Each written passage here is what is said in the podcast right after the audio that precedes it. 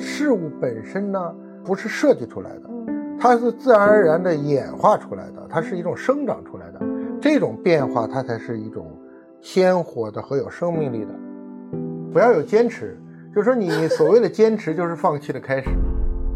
很多时候，你会不会有一种感觉，听的时候觉得挺有道理，嗯，挺有收获，听完了啥也不记得，这是你的大脑决定的。当你放弃掉说你带给别人是什么的时候，你就享受自己的那个过程。我觉得做出来的东西反而是更好的。人就是会被现实啊、被结果呀、被别人的回应啊所影响。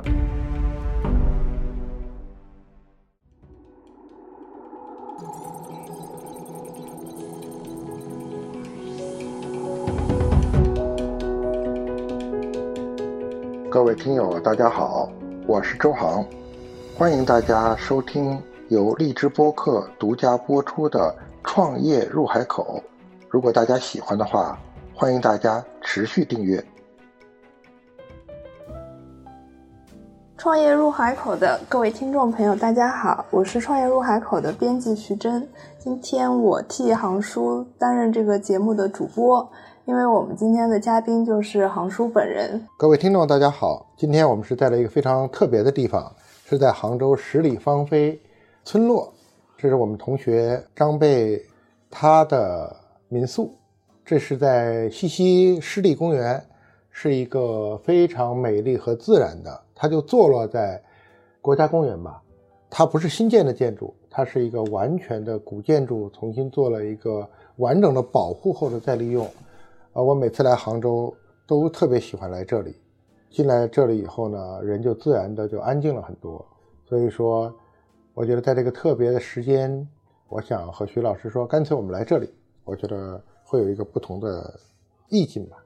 嗯，呃，杭叔的第一本书是完全由他自己琢磨着写出来的，嗯是完全他第一人生创作出来的。嗯到了第二本书之后，我们一起共创了一个新的方式，是说他去做访谈，然后我们把这个访谈的内容整理出来，再加上那个杭叔自己去写一个聊后感这样的嗯形式去做了这么一个文本。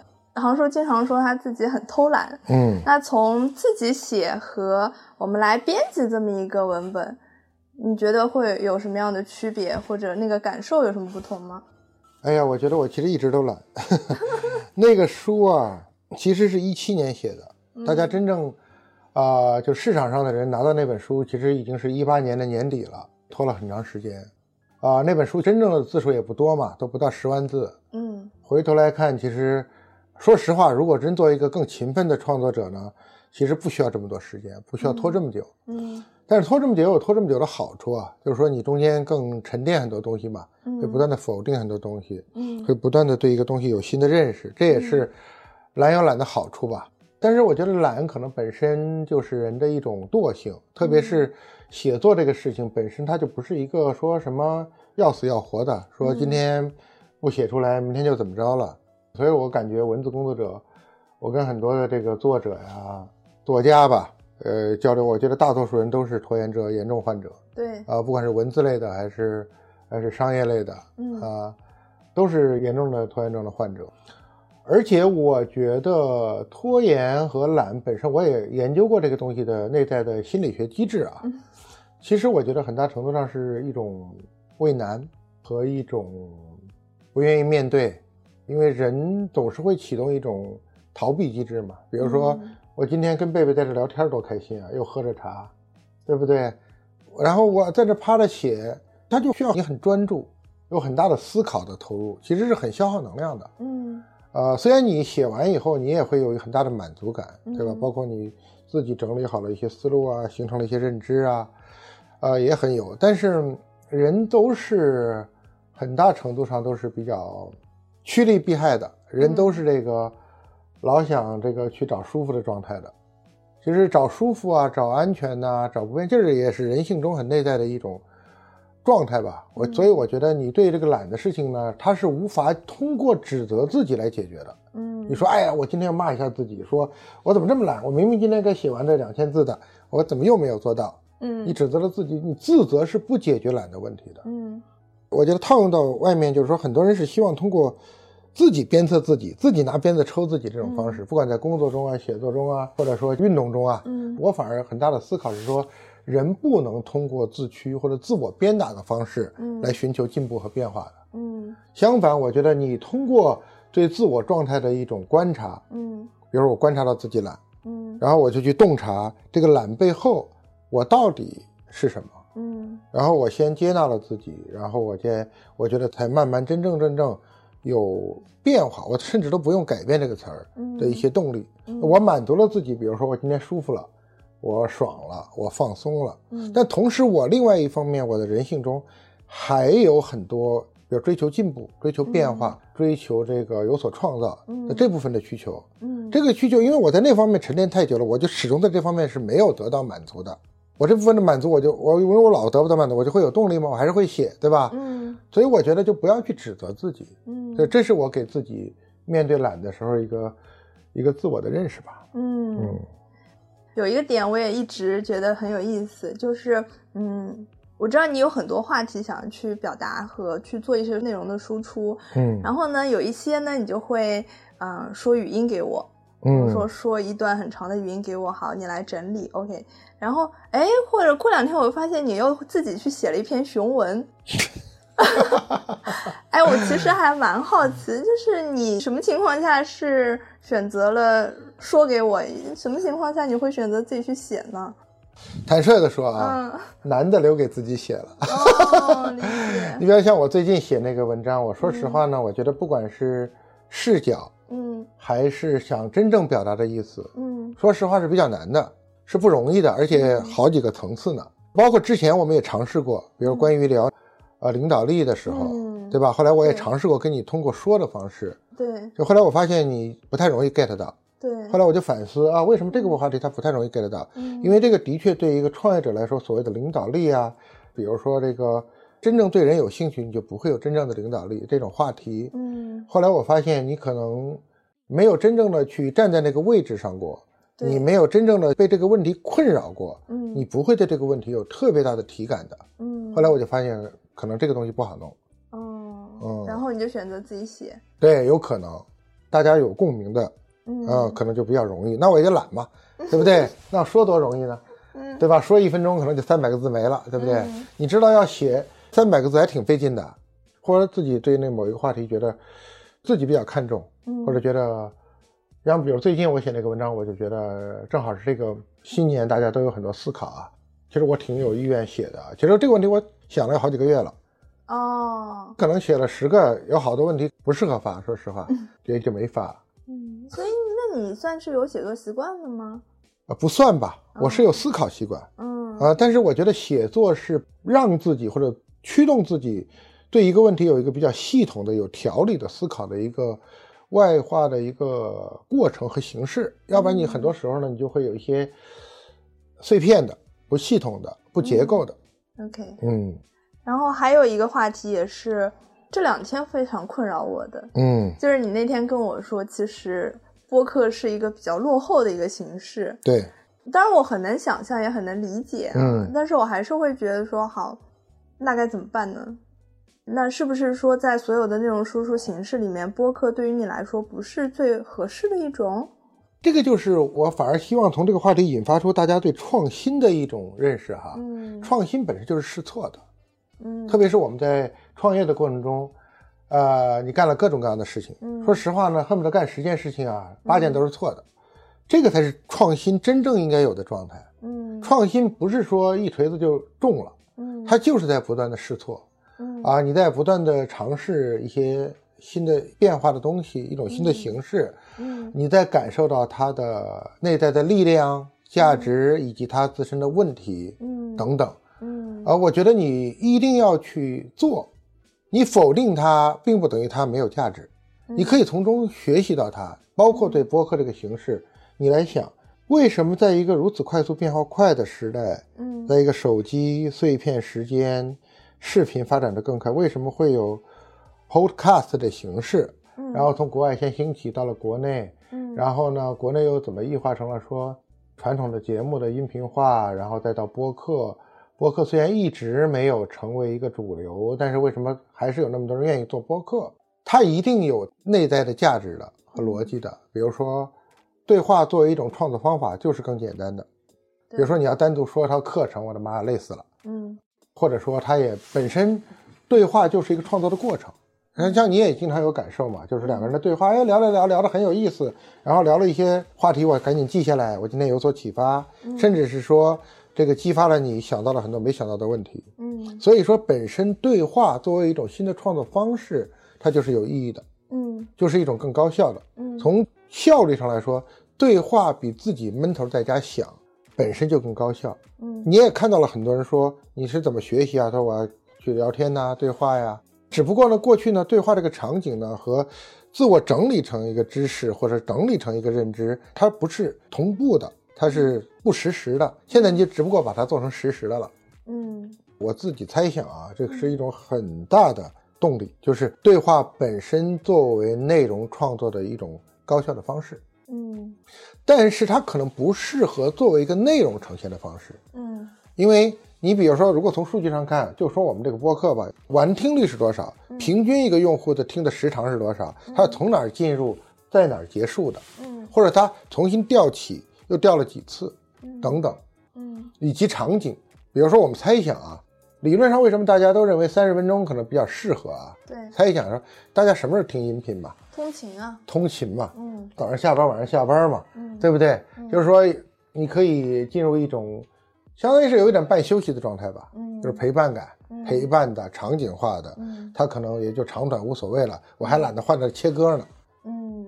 对不对？嗯。所以说从内容的需求方来说，它也可能在这个场景下，它是有一定的价值的。嗯。但是呢，作为这么一个长内容，尤其是知识型的、认知型的内容，它又不是个娱乐性的，时刻让你启动一个理性的那部分，嗯。然后呢，你又会觉得你很累，你本身那个场景是反人性的，你本身在通勤，你本来是想休息的，它不断的要你赶紧要唤醒你的这个理性，嗯。那不是很累吗？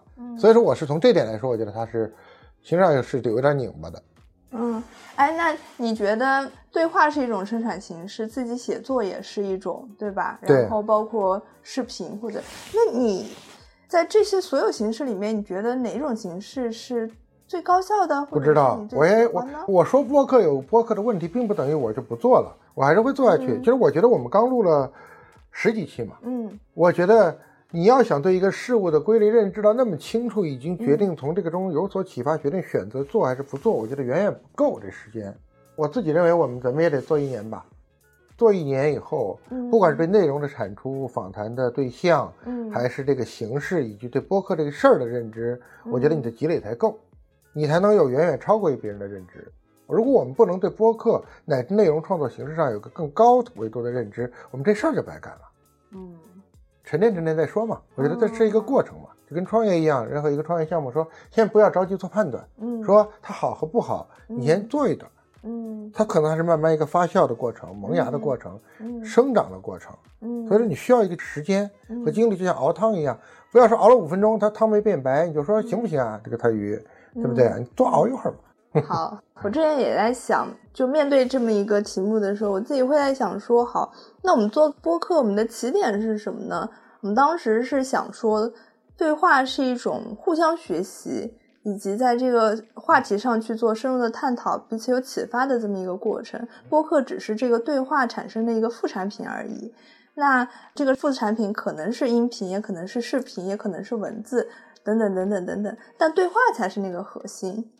这是面对这个题目的一个思考。另外一个思考，我就在想说，音频是它的一个出产。那如果音频是一个比较低效的一个产出的方式，那我们是不是可以再去衍生其他的一些产出的方式？比如说，我们已经有文字音频，我们是不是要拍视频？或者说，我们是不是应该去做直播或者其他的形式？对，我知道你想这个问题啊。嗯我刚才确实还是要把这个观念要厘清一下啊。嗯，我认为是从内容呈现方式来说是比较低效的。对，我并不是说它作为内容创作，刚才反而强调，作为内容创作来说，它是高效的。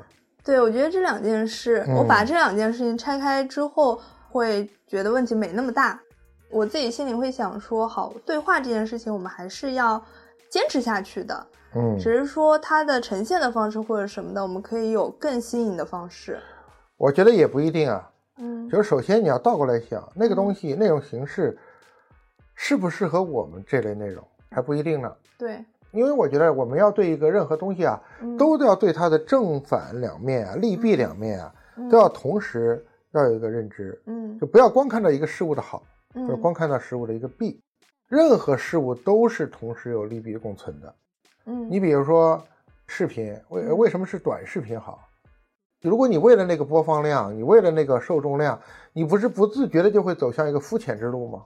对你会被那个东西裹挟吗？对但是我为什么要变成一个肤浅呢？我这又不是我做这事儿的目的，我干嘛要去做这事儿呢？嗯，好，那我们还是继续坚持做下去。那你觉得会有一些改变吗？我们要在哪些方面有些改变呢？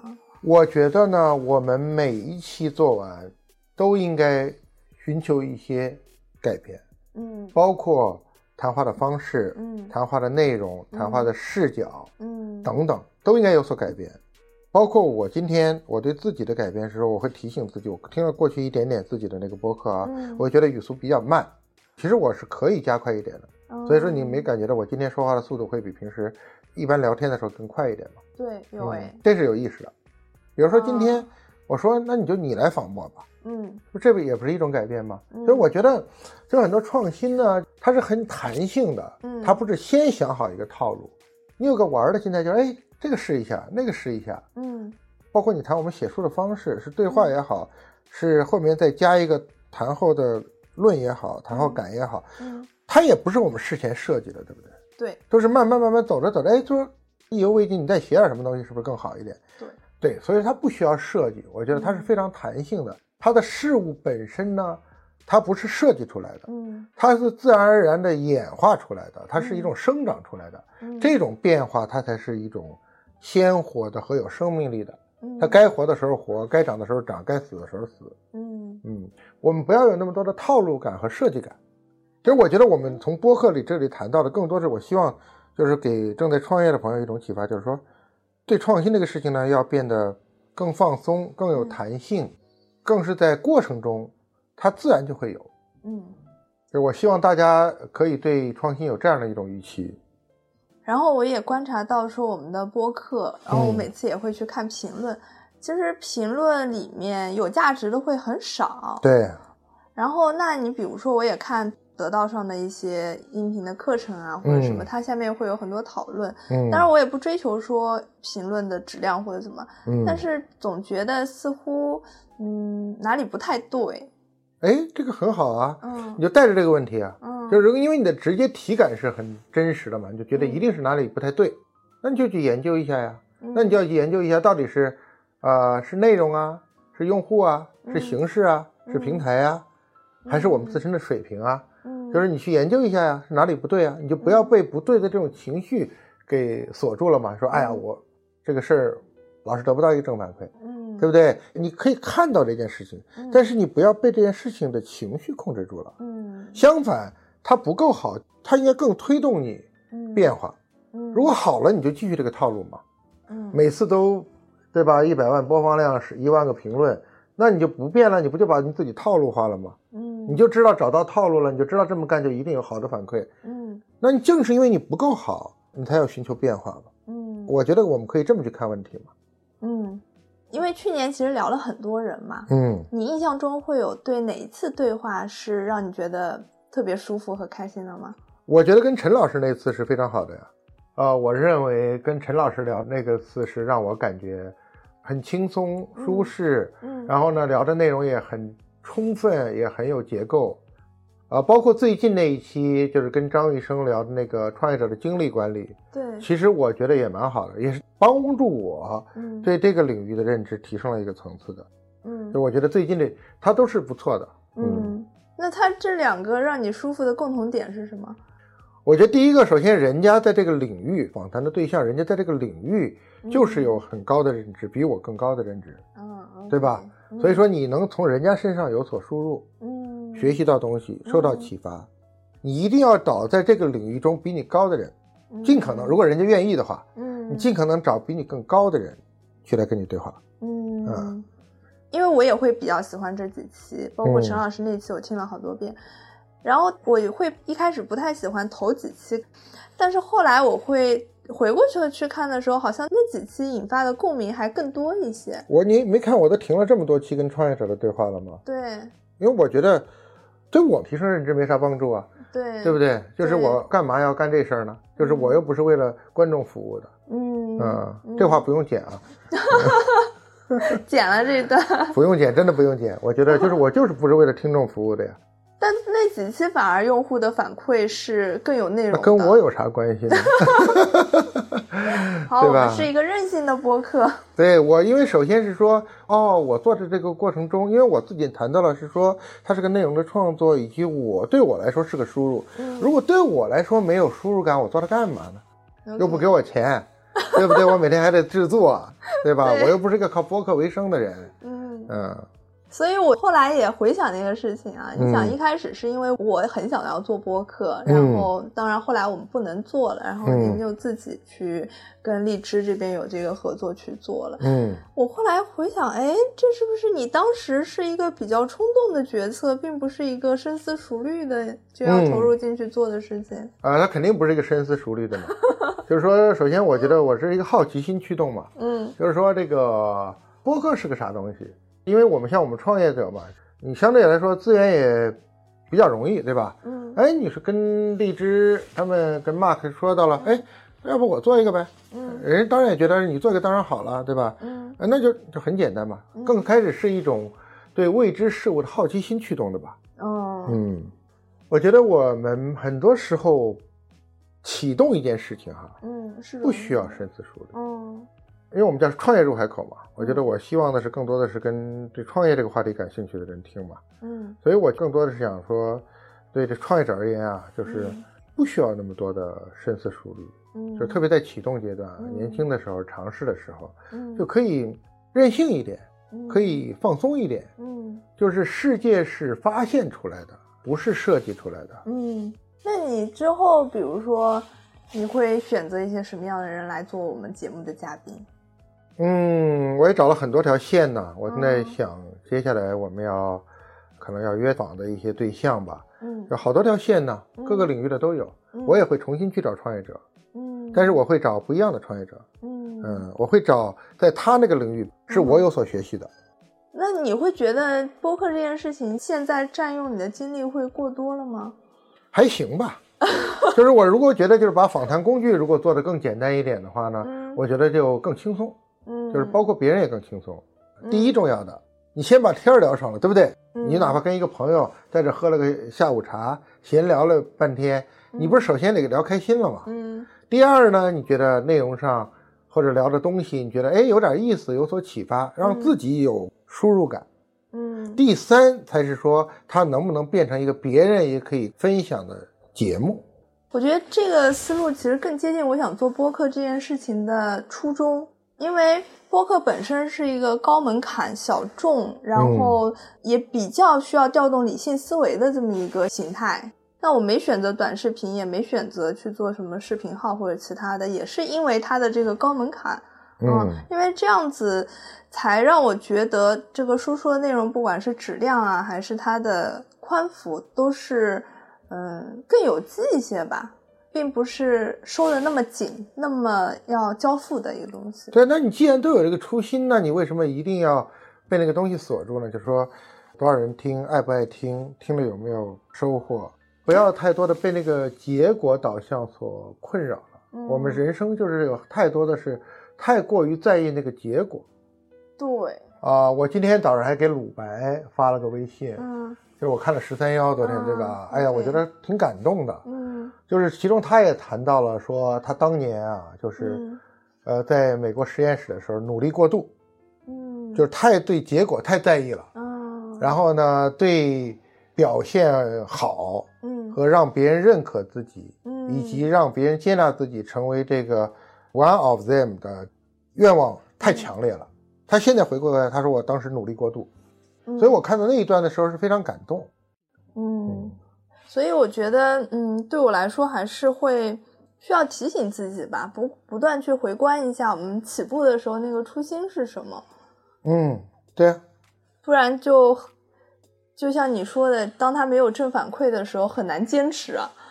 嗯，哎呀，不要有坚持，就是说你 所谓的坚持就是放弃的开始。嗯就是说你必须要享受，要学会享受这个过程，哪怕这个过程中的实时反馈是不够好的，嗯呃，你也需要学会享受它，而不是说老是跟着那个预期的结果去对比。还有一个点也很有意思啊，就是我们前面聊的那些要入书的那一批的播客，是又有文字又有音频的嘛？，对，嗯，然后包括有一有一些也是已经剪出来，然后就会发现天然就有些人会跟我说他喜欢看文字，嗯，然后呃这里面有哪些地方我有感觉，还会有一些人跟我说他是听的音频。嗯，嗯然后那他会喜欢说音频我听了两遍，然后我的感觉是什么？嗯，你会更喜欢你自己这两个内容的哪种形式呢？我觉得不能用喜不喜欢，因为我经常在想关于听和看它的这个在认知上的一些本质的不同，嗯。它其实启动的你的认知区域都完全不一样。嗯。很多时候你会不会有一种感觉，听的时候觉得挺有道理，嗯。挺有收获，听完了。啥也不记得，这是你的大脑决定的，就是因为你启动的就是一个感性的认知区域，对吧？然后你就飘过去了，嗯。所以你啥也没留下。以自身的这个行为来看，我就说，嗯。一般内容我就刷过去了嘛，嗯。刷个陪伴感。嗯，比如说，如果哎，我觉得这个那儿有点意思啊，我会再去翻看一下文稿。对，这个也是呃我在编文字稿的时候的一个困惑，就是有的时候也会丧失那个初心，就是说，哎呀，那都有音频了，然后或者说我都有原稿了，那我还编它干嘛呀？恰恰非常的重要。比如说，我跟樊登哎聊过这事儿，哎，我说你做这读书是不是让人变得更懒了啊？他说我恰恰不是，他说我做这个读书的节目的意义嗯。不是为了让大家不读书了，嗯。相反，如果说你听了一百本书，觉得这两本有点意思，我应该深度的去买这本书来看，嗯。这是我想推动的，这是他的真正的初心。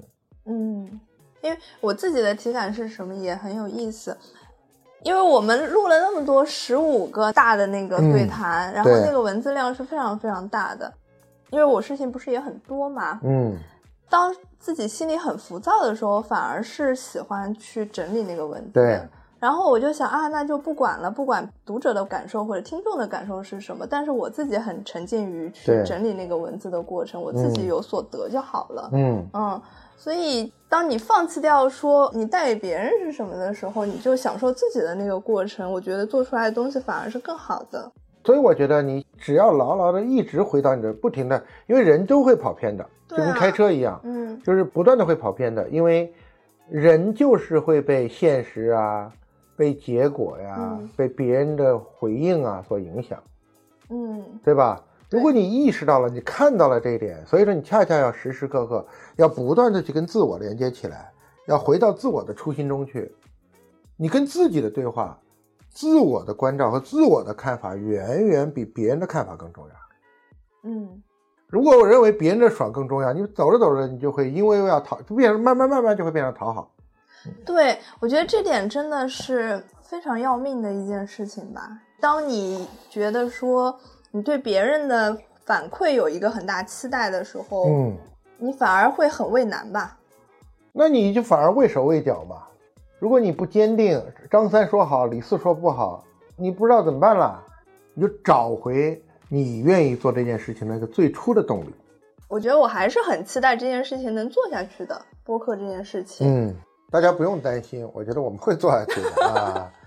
我希望大家从我们的沟通中看到，一个有创业意识的人，他是怎么面对一个不完美的东西的。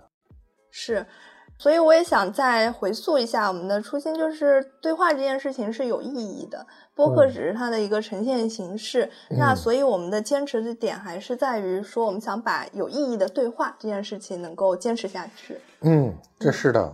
本身我们平时很重要的一种学习方式，就是与不同的人对话，做高质量的对话。